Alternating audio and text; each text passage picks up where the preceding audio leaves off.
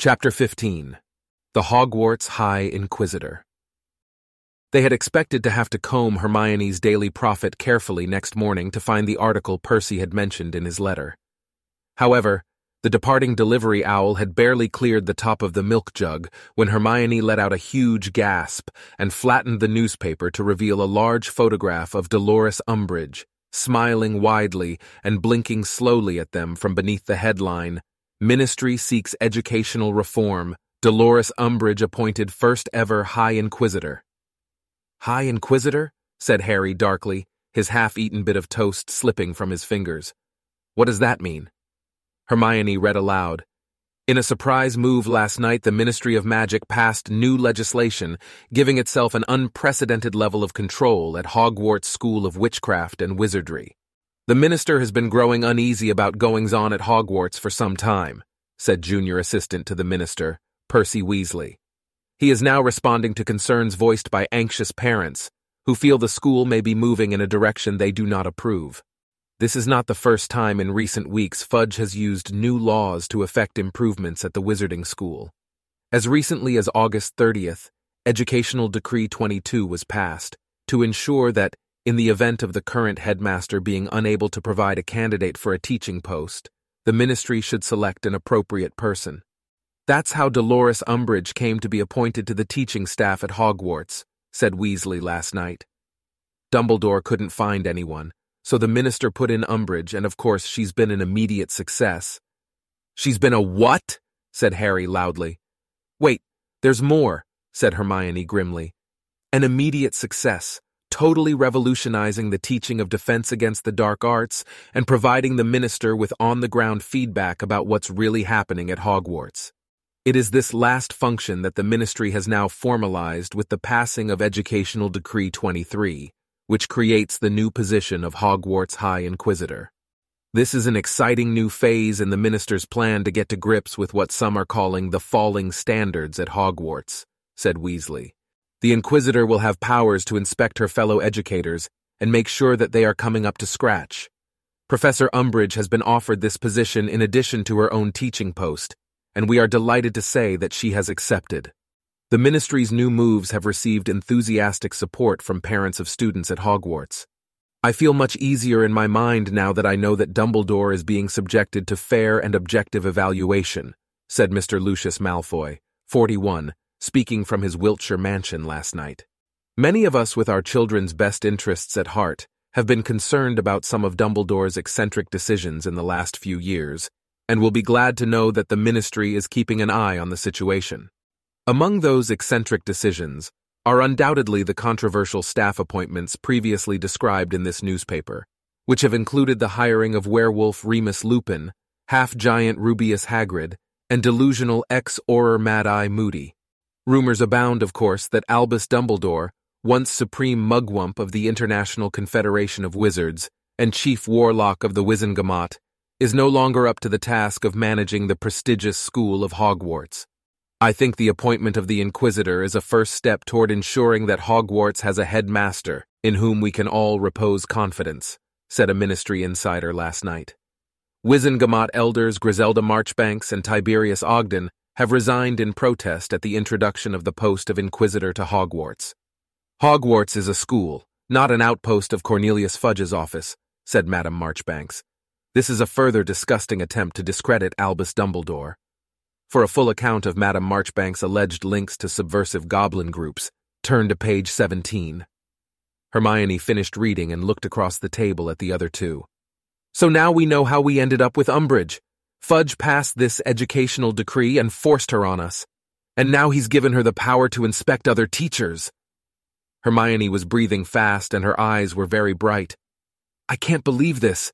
It's outrageous. I know it is, said Harry. He looked down at his right hand, clenched upon the tabletop, and saw the faint white outline of the words Umbridge had forced him to cut into his skin. But a grin was unfurling on Ron's face. What? Said Harry and Hermione together, staring at him.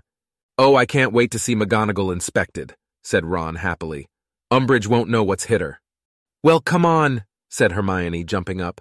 We'd better get going if she's inspecting Binns's class. We don't want to be late. but Professor Umbridge was not inspecting their history of magic lesson, which was just as dull as the previous Monday, nor was she in Snape's dungeon when they arrived for double potions, where Harry's Moonstone essay was handed back to him with a large, spiky black D scrawled in an upper corner. I have awarded you the grades you would have received if you presented this work in your owl, said Snape with a smirk, as he swept among them, passing back their homework. This should give you a realistic idea of what to expect in your examination. Snape reached the front of the class and turned to face them. The general standard of this homework was abysmal. Most of you would have failed had this been your examination. I expect to see a great deal more effort for this week's essay on the various varieties of venom antidotes, or I shall have to start handing out detentions to those dunces who get D's. He smirked as Malfoy sniggered and said in a carrying whisper, Some people got D's? Ha! Harry realized that Hermione was looking sideways to see what grade he had received. He slid his Moonstone essay back into his bag as quickly as possible, feeling that he would rather keep that information private. Determined not to give Snape an excuse to fail him this lesson, Harry read and reread every line of the instructions on the blackboard at least three times before acting on them. His strengthening solution was not precisely the clear turquoise shade of Hermione's, but it was at least blue rather than pink, like Neville's, and he delivered a flask of it to Snape's desk at the end of the lesson with a feeling of mingled defiance and relief. Well, that wasn't as bad as last week, was it? said Hermione, as they climbed the steps out of the dungeon and made their way across the entrance hall toward lunch. And the homework didn't go too badly either, did it? When neither Ron nor Harry answered, she pressed on. I mean, all right, I didn't expect the top grade, not if he's marking to owl standard, but a pass is quite encouraging at this stage, wouldn't you say? Harry made a non-committal noise in his throat. Of course, a lot can happen between now and the exam. We've got plenty of time to improve, but the grades we're getting now are a sort of baseline, aren't they? Something we can build on. They sat down together at the Gryffindor table. Obviously, I'd have been thrilled if I'd gotten an O. Hermione, said Ron sharply, if you want to know what grades we got, ask. I don't. I didn't mean. Well, if you want to tell me. I got a P, said Ron, ladling soup into his bowl. Happy? Well, that's nothing to be ashamed of said Fred, who had just arrived at the table with George and Lee Jordan and was sitting down on Harry's right. Nothing wrong with a good healthy P. But, said Hermione, doesn't P stand for poor? Yeah, said Lee Jordan. Still, better than D, isn't it? Dreadful? Harry felt his face grow warm and faked a small coughing fit over his roll. When he emerged from this, he was sorry to find that Hermione was still in full flow about owl grades. So top grade's O for outstanding, she was saying. And then there's A. No, E, George corrected her. E for exceeds expectations. And I've always thought Fred and I should have got E in everything, because we exceeded expectations just by turning up for the exams. They all laughed except Hermione, who plowed on. So after E, it's A for acceptable. And that's the last pass grade, isn't it? Yep, said Fred, dunking an entire roll in his soup, transferring it to his mouth and swallowing it whole. Then you get P for poor. Ron raised both his arms in mock celebration. And D for dreadful. And then T, George reminded him. T? asked Hermione, looking appalled. Even lower than a D? What on earth does that stand for?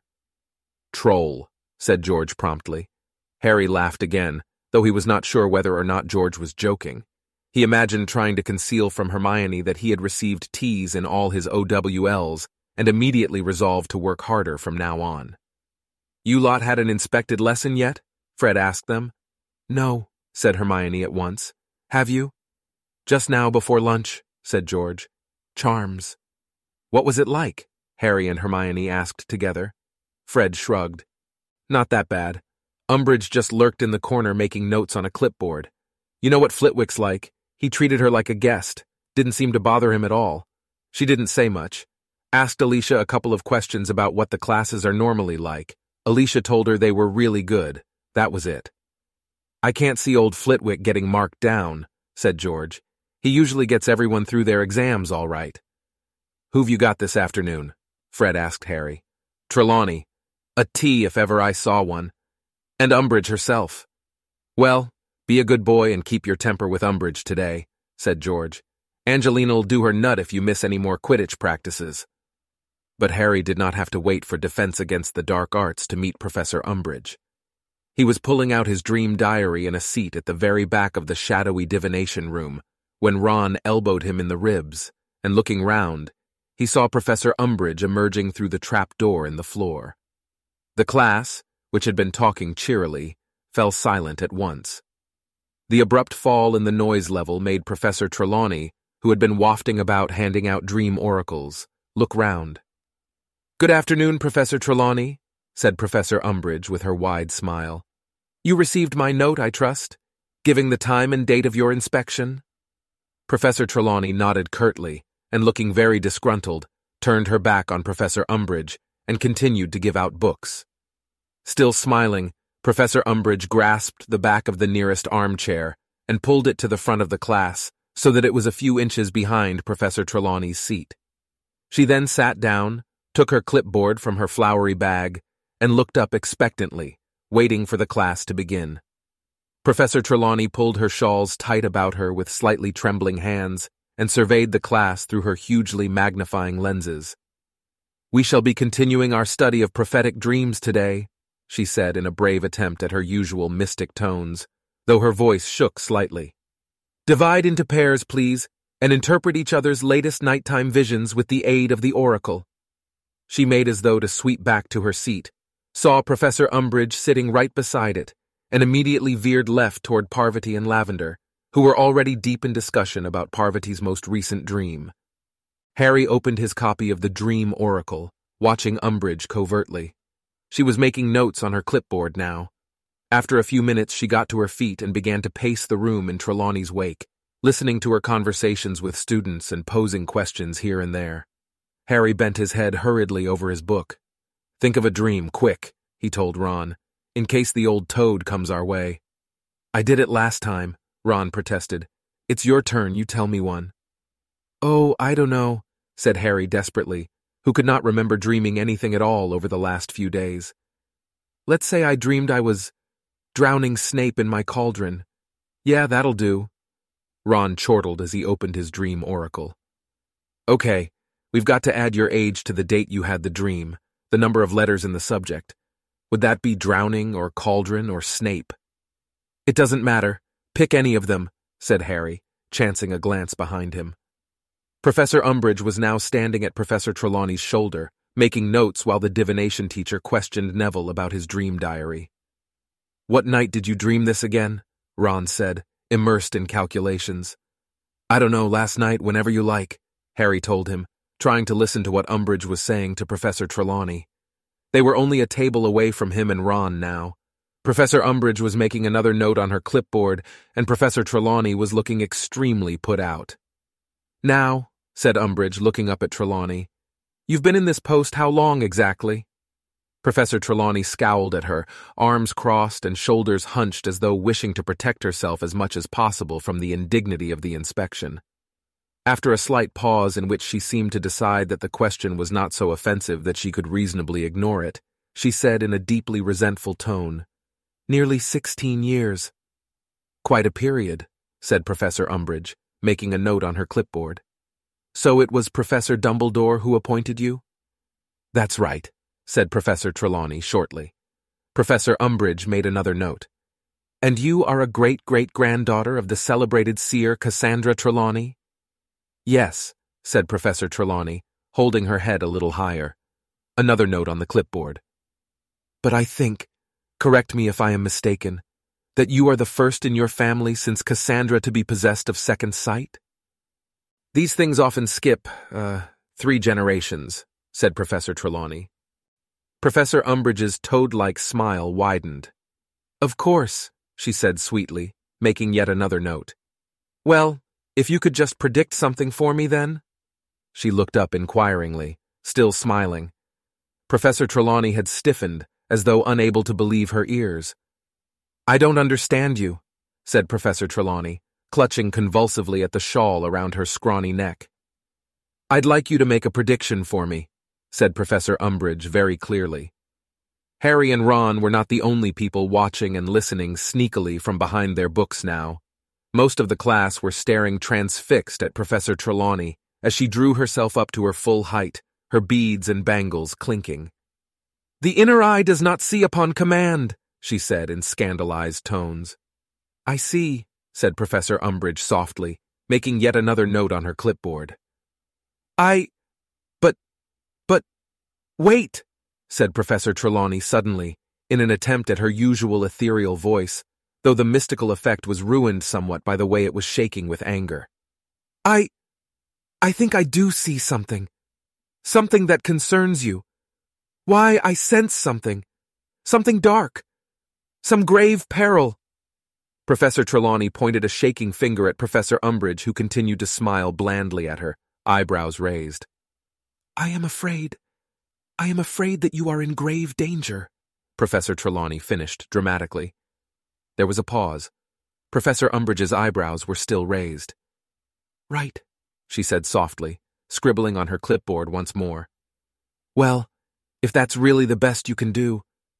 She turned away, leaving Professor Trelawney standing rooted to the spot, her chest heaving. Harry caught Ron's eye and knew that Ron was thinking exactly the same as he was. They both knew that Professor Trelawney was an old fraud, but on the other hand, they loathed Umbridge so much that they felt very much on Trelawney's side, until she swooped down on them a few seconds later, that was. Well, she said, snapping her long fingers under Harry's nose, uncharacteristically brisk. Let me see the start you've made on your dream diary, please. And by the time she had interpreted Harry's dreams at the top of her voice, all of which, even the ones that involved eating porridge, apparently foretold a gruesome and early death, he was feeling much less sympathetic toward her. All the while, Professor Umbridge stood a few feet away, making notes on that clipboard, and when the bell rang, she descended the silver ladder first, so that she was waiting for them all when they reached their defense against the dark arts lesson, ten minutes later. She was humming and smiling to herself when they entered the room. Harry and Ron told Hermione, who had been in arithmancy, exactly what had happened in divination, while they all took out their copies of defensive magical theory. But before Hermione could ask any questions, Professor Umbridge had called them all to order, and silence fell. Wands away, she instructed them all smilingly, and those people who had been hopeful enough to take them out sadly returned them to their bags. As we finish Chapter 1 last lesson, I would like you all to turn to page 19 today and commence Chapter 2, Common Defensive Theories and Their Derivation. There will be no need to talk. Still smiling her wide, self-satisfied smile, she sat down at her desk. The class gave an audible sigh as it turned, as one, to page 19. Harry wondered dully whether there were enough chapters in the book to keep them reading through all this year's lessons, and was on the point of checking the contents when he noticed that Hermione had her hand in the air again. Professor Umbridge had noticed too, and what was more, she seemed to have worked out a strategy for just such an eventuality. Instead of trying to pretend she had not noticed Hermione, she got to her feet and walked around the front row of desks until they were face to face. Then she bent down and whispered, so that the rest of the class could not hear. What is it this time, Miss Granger? I've already read chapter two, said Hermione. Well then, proceed to chapter three. I've read that too. I've read the whole book. Professor Umbridge blinked but recovered her poise almost instantly. Well then, you should be able to tell me what Slinkhard says about counterjinxes in chapter 15. He says that counterjinxes are improperly named, said Hermione promptly. He says counterjinx is just a name people give their jinxes when they want to make them sound more acceptable. Professor Umbridge raised her eyebrows, and Harry knew she was impressed against her will. But I disagree, Hermione continued. Professor Umbridge's eyebrows rose a little higher, and her gaze became distinctly colder. You disagree? Yes, I do, said Hermione, who, unlike Umbridge, was not whispering, but speaking in a clear, carrying voice that had by now attracted the rest of the class's attention. Mr. Slinkhard doesn't like jinxes, does he? But I think they can be very useful when they're used defensively. Oh, you do, do you? said Professor Umbridge, forgetting to whisper and straightening up. Well, I'm afraid it is Mr. Slinkhard's opinion, and not yours, that matters within this classroom, Miss Granger. But, Hermione began. That is enough, said Professor Umbridge. She walked back to the front of the class and stood before them, all the jauntiness she had shown at the beginning of the lesson gone. Miss Granger, I am going to take five points from Gryffindor House. There was an outbreak of muttering at this. What for? said Harry angrily. Don't you get involved, Hermione whispered urgently to him. For disrupting my class with pointless interruptions, said Professor Umbridge smoothly. I am here to teach you using a ministry-approved method that does not include inviting students to give their opinions on matters about which they understand very little. Your previous teachers in this subject may have allowed you more license, but as none of them, with the possible exception of Professor Quirrell, who did at least appear to have restricted himself to age-appropriate subjects, would have passed a ministry inspection. Yeah, Quirrell was a great teacher, said Harry loudly. There was just that minor drawback of him having Lord Voldemort sticking out of the back of his head. This pronouncement was followed by one of the loudest silences Harry had ever heard. Then, I think another week's detentions would do you some good, Mr. Potter, said Umbridge sleekly. The cut on the back of Harry's hand had barely healed, and by the following morning it was bleeding again. He did not complain during the evening's detention. He was determined not to give Umbridge the satisfaction. Over and over again he wrote, I must not tell lies, and not a sound escaped his lips, though the cut deepened with every letter. The very worst part of this second week's worth of detentions was, just as George had predicted, Angelina's reaction. She cornered him just as he arrived at the Gryffindor table for breakfast on Tuesday, and shouted so loudly that Professor McGonagall came sweeping down upon the pair of them from the staff table. Miss Johnson, how dare you make such a racket in the Great Hall? Five points from Gryffindor. But, Professor, he's gone and landed himself in detention again. What's this, Potter? said Professor McGonagall sharply, rounding on Harry. Detention? From whom? From Professor Umbridge, muttered Harry, not meeting Professor McGonagall's beady, square-framed eyes. Are you telling me, she said, lowering her voice so that the group of curious Ravenclaws behind them could not hear, that after the warning I gave you last Monday you lost your temper in Professor Umbridge's class again? Yes, Harry muttered, speaking to the floor. Potter, you must get a grip on yourself. You are heading for serious trouble. Another five points from Gryffindor. But what? Professor, no! Harry said, furious at this injustice. I'm already being punished by her. Why do you have to take points as well? Because detentions do not appear to have any effect on you whatsoever, said Professor McGonagall tartly. No, not another word of complaint, Potter. And as for you, Miss Johnson, you will confine your shouting matches to the Quidditch pitch in future, or risk losing the team captaincy. She strode back toward the staff table. Angelina gave Harry a look of deepest disgust and stalked away, upon which Harry flung himself onto the bench beside Ron, fuming. She's taken points off Gryffindor because I'm having my hand sliced open every night. How is that fair? How? I know, mate, said Ron sympathetically, tipping bacon onto Harry's plate. She's bang out of order. Hermione, however, merely rustled the pages of her Daily Prophet and said nothing. You think McGonagall was right, do you? said Harry angrily to the picture of Cornelius Fudge obscuring Hermione's face. I wish she hadn't taken points from you, but I think she's right to warn you not to lose your temper with Umbridge, said Hermione's voice, while Fudge gesticulated forcefully from the front page, clearly giving some kind of speech. Harry did not speak to Hermione all through charms, but when they entered Transfiguration, he forgot his anger. Professor Umbridge and her clipboard were sitting in a corner, and the sight of her drove the memory of breakfast right out of his head. Excellent, whispered Ron, as they sat down in their usual seats. Let's see Umbridge get what she deserves. Professor McGonagall marched into the room without giving the slightest indication that she knew Professor Umbridge was there. That will do, she said, and silence fell immediately. Mr. Finnegan, kindly come here and hand back the homework. Miss Brown, please take this box of mice. Don't be silly, girl. They won't hurt you. And hand one to each student. Hem hem, said Professor Umbridge, employing the same silly little cough she had used to interrupt Dumbledore on the first night of term. Professor McGonagall ignored her. Seamus handed back Harry's essay.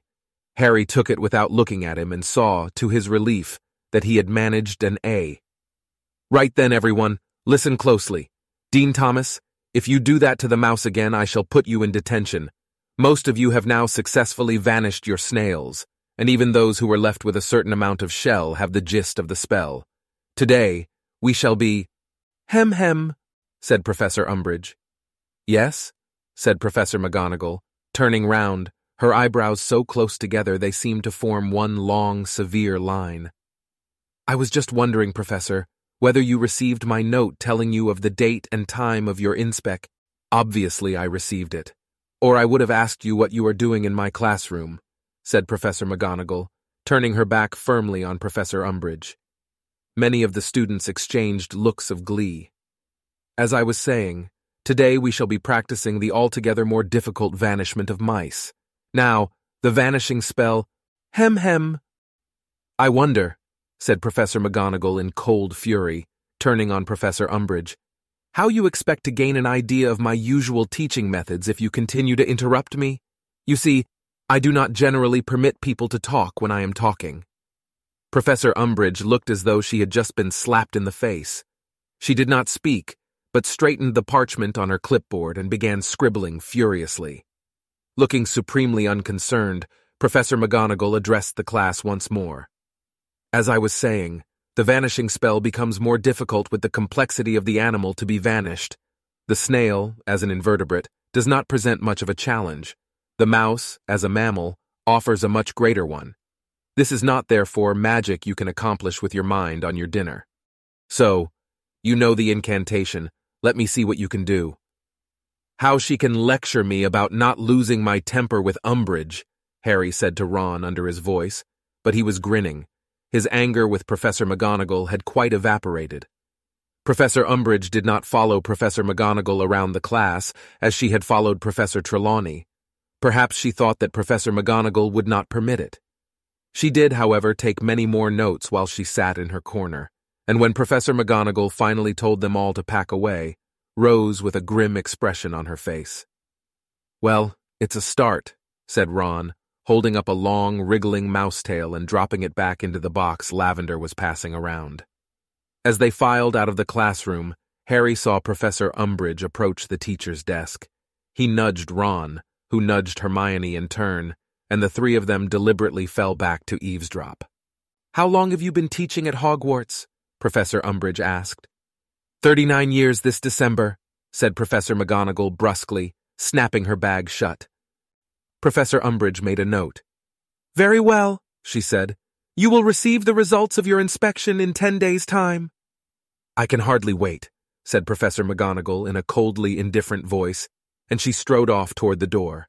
Hurry up, you three, she added, sweeping Harry, Ron, and Hermione before her. Harry could not help giving her a faint smile and could have sworn he received one in return. He had thought that the next time he would see Umbridge would be in his detention that evening, but he was wrong. When they walked down the lawns toward the forest for care of magical creatures, they found her and her clipboard waiting for them beside Professor Grubbly Plank. You do not usually take this class, is that correct? Harry heard her ask as they arrived at the trestle table where the group of captive bowtruckles were scrabbling around for woodlice like so many living twigs. Quite correct, said Professor Grubbly Plank, hands behind her back and bouncing on the balls of her feet. I am a substitute teacher standing in for Professor Hagrid. Harry exchanged uneasy looks with Ron and Hermione. Malfoy was whispering with Crabbe and Goyle, he would surely love this opportunity to tell tales on Hagrid to a member of the ministry. Hmm, said Professor Umbridge, dropping her voice, though Harry could still hear her quite clearly. I wonder. The headmaster seems strangely reluctant to give me any information on the matter. Can you tell me what is causing Professor Hagrid's very extended leave of absence? Harry saw Malfoy look up eagerly. Afraid I can't, said Professor Grubbly Plank breezily. Don't know anything more about it than you do. Got an owl from Dumbledore. Would I like a couple of weeks teaching work? Accepted. That's as much as I know. Well, shall I get started then? Yes, please do, said Professor Umbridge, scribbling upon her clipboard. Umbridge took a different tack in this class and wandered among the students, questioning them on magical creatures. Most people were able to answer well, and Harry's spirits lifted somewhat At least the class was not letting Hagrid down. Overall, said Professor Umbridge, returning to Professor Grubbly Plank's side after a lengthy interrogation of Dean Thomas, how do you, as a temporary member of staff, an objective outsider, I suppose you might say, how do you find Hogwarts? Do you feel you receive enough support from the school management? Oh, yes, Dumbledore's excellent, said Professor Grubbly Plank heartily. No, I'm very happy with the way things are run, very happy indeed. Looking politely incredulous, Umbridge made a tiny note on her clipboard and went on. And what are you planning to cover with this class this year, assuming, of course, that Professor Hagrid does not return? Oh, I'll take them through the creatures that most often come up in Owl, said Professor Grubbly Plank. Not much left to do. They've studied unicorns and nifflers. I thought we'd cover porlocks and Kneazles, make sure they can recognize crups and knarls, you know. Well, you seem to know what you're doing at any rate, said Professor Umbridge, making a very obvious tick on her clipboard. Harry did not like the emphasis she put on you, and liked it even less when she put her next question to Goyle. Now, I hear there have been injuries in this class? Goyle gave a stupid grin. Malfoy hastened to answer the question. That was me, he said. I was slashed by a hippogriff. A hippogriff? said Professor Umbridge, now scribbling frantically. Only because he was too stupid to listen to what Hagrid told him to do, said Harry angrily. Both Ron and Hermione groaned. Professor Umbridge turned her head slowly in Harry's direction. Another night's detention, I think, she said softly. Well, thank you very much, Professor Grubbly Plank. I think that's all I need here. You will be receiving the results of your inspection within ten days. Jolly good, said Professor Grubbly Plank, and Professor Umbridge set off back across the lawn to the castle. It was nearly midnight when Harry left Umbridge's office that night, his hand now bleeding so severely that it was staining the scarf he had wrapped around it. He expected the common room to be empty when he returned, but Ron and Hermione had sat up waiting for him. He was pleased to see them, especially as Hermione was disposed to be sympathetic rather than critical. Here, she said anxiously, pushing a small bowl of yellow liquid toward him. Soak your hand in that. It's a solution of strained and pickled murtlap tentacles. It should help. Harry placed his bleeding, aching hand into the bowl and experienced a wonderful feeling of relief. Crookshanks curled around his legs, purring loudly, and then leapt into his lap and settled down. Thanks, he said gratefully, scratching behind Crookshanks's ears with his left hand. I still reckon you should complain about this, said Ron in a low voice. No, said Harry flatly. McGonagall would go nuts if she knew. Yeah, she probably would, said Harry. And how long do you reckon it'd take Umbridge to pass another decree saying anyone who complains about the High Inquisitor gets sacked immediately? Ron opened his mouth to retort, but nothing came out, and after a moment he closed it again in a defeated sort of way. She's an awful woman, said Hermione in a small voice. Awful. You know, I was just saying to Ron when you came in, we've got to do something about her. I suggested poison, said Ron grimly. No, I mean something about what a dreadful teacher she is, and how we're not going to learn any defense from her at all, said Hermione. Well, what can we do about that? said Ron, yawning. It's too late, isn't it? She got the job, she's here to stay, Fudge'll make sure of that. Well, said Hermione tentatively, you know, I was thinking today.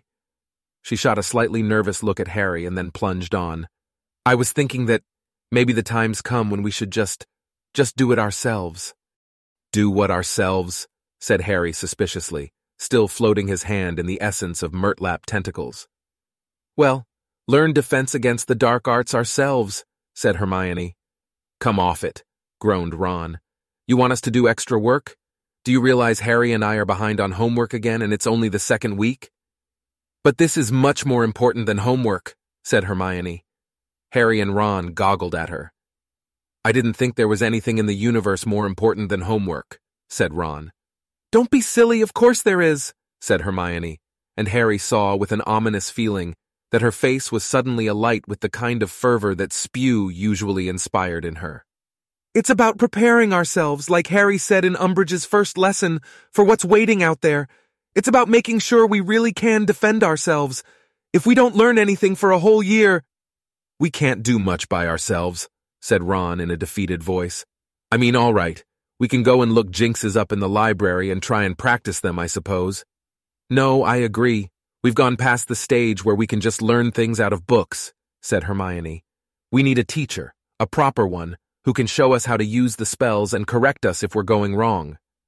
If you're talking about Lupin, Harry began. No, no, I'm not talking about Lupin, said Hermione. He's too busy with the Order, and anyway, the most we could see him is during Hogsmeade weekends, and that's not nearly often enough. Who then? said Harry, frowning at her. Hermione heaved a very deep sigh. Isn't it obvious? she said. I'm talking about you, Harry. There was a moment's silence. A light night breeze rattled the window panes behind Ron, and the fire guttered. About me what? said Harry. I'm talking about you teaching us defense against the dark arts. Harry stared at her. Then he turned to Ron, ready to exchange the exasperated looks they sometimes shared when Hermione elaborated on far-fetched schemes like spew. To Harry's consternation, however, Ron did not look exasperated. He was frowning slightly, apparently thinking. Then he said, That's an idea. What's an idea? said Harry. You, said Ron, teaching us to do it. But, Harry was grinning now, Sure, the pair of them were pulling his leg. But I'm not a teacher. I can't. Harry, you're the best in the year at Defense Against the Dark Arts, said Hermione. Me? said Harry, now grinning more broadly than ever. No, I'm not. You've beaten me in every test. Actually, I haven't, said Hermione coolly. You beat me in our third year, the only year we both sat the test and had a teacher who actually knew the subject. But I'm not talking about test results, Harry. Look what you've done. How do you mean? You know what, I'm not sure I want someone this stupid teaching me, Ron said to Hermione, smirking slightly. He turned to Harry. Let's think, he said, pulling a face like Goyle concentrating. Uh, first year, you saved the stone from you-know-who? But that was luck, said Harry. That wasn't skill. Second year, Ron interrupted. You killed the basilisk and destroyed Riddle. Yeah, but if Fawkes hadn't turned up, I... Third year, said Ron, louder still. You fought off about a hundred Dementors at once. You know that was a fluke. If the Time Turner hadn't... Last year, Ron said, almost shouting now. You fought off you-know-who again. Listen to me, said Harry, almost angrily, because Ron and Hermione were both smirking now. Just listen to me, all right? It sounds great when you say it like that, but all that stuff was luck. I didn't know what I was doing half the time. I didn't plan any of it. I just did whatever I could think of, and I nearly always had help. Ron and Hermione were still smirking, and Harry felt his temper rise. He wasn't even sure why he was feeling so angry. Don't sit there grinning like you know better than I do. I was there, wasn't I? He said heatedly. I know what went on, all right. And I didn't get through any of that because I was brilliant at defense against the dark arts. I got through it all because, because help came at the right time, or because I guessed right but I just blundered through it all. I didn't have a clue what I was doing. Stop laughing! The bowl of Murtlap essence fell to the floor and smashed. He became aware that he was on his feet, though he couldn't remember standing up. Crookshanks streaked away under a sofa. Ron and Hermione's smiles had vanished. You don't know what it's like. You, neither of you. You've never had to face him, have you? You think it's just memorizing a bunch of spells and throwing them at him like you're in class or something? The whole time you know there's nothing between you and dying except your own. Your own brain or guts or whatever. Like you can think straight when you know you're about a second from being murdered, or tortured, or watching your friends die. They've never taught us that in their classes, what it's like to deal with things like that. And you two sit there acting like I'm a clever little boy to be standing here alive, like Diggory was stupid, like he messed up. You just don't get it. That could just as easily have been me, it would have been if Voldemort hadn't needed me. We weren't saying anything like that, mate, said Ron, looking aghast. We weren't having a go at Diggory. We didn't. You've got the wrong end of the. He looked helplessly at Hermione, whose face was stricken. Harry, she said timidly, don't you see? This. This is exactly why we need you. We need to know what it's really like. Facing him. Facing Voldemort. It was the first time she had ever said Voldemort's name, and it was this, more than anything else, that calmed Harry. Still breathing hard, he sank back into his chair, becoming aware as he did so that his hand was throbbing horribly again. He wished he had not smashed the bowl of Murtlap essence. Well, think about it, said Hermione quietly. Please? Harry could not think of anything to say. He was feeling ashamed of his outburst already. He nodded, hardly aware of what he was agreeing to. Hermione stood up. Well, I'm off to bed, she said in a voice that was clearly as natural as she could make it. Um, night. Ron had gotten to his feet too. Coming? he said awkwardly to Harry. Yeah, said Harry. In, in a minute. I'll just clear this up. He indicated the smashed bowl on the floor. Ron nodded and left. Reparo, Harry muttered, pointing his wand at the broken pieces of china. They flew back together, good as new, but there was no returning the Murtlap essence to the bowl. He was suddenly so tired that he was tempted to sink back into his armchair and sleep there, but instead he got to his feet and followed Ron upstairs. His restless night was punctuated once more by dreams of long corridors and locked doors, and he awoke next day with his scar prickling again.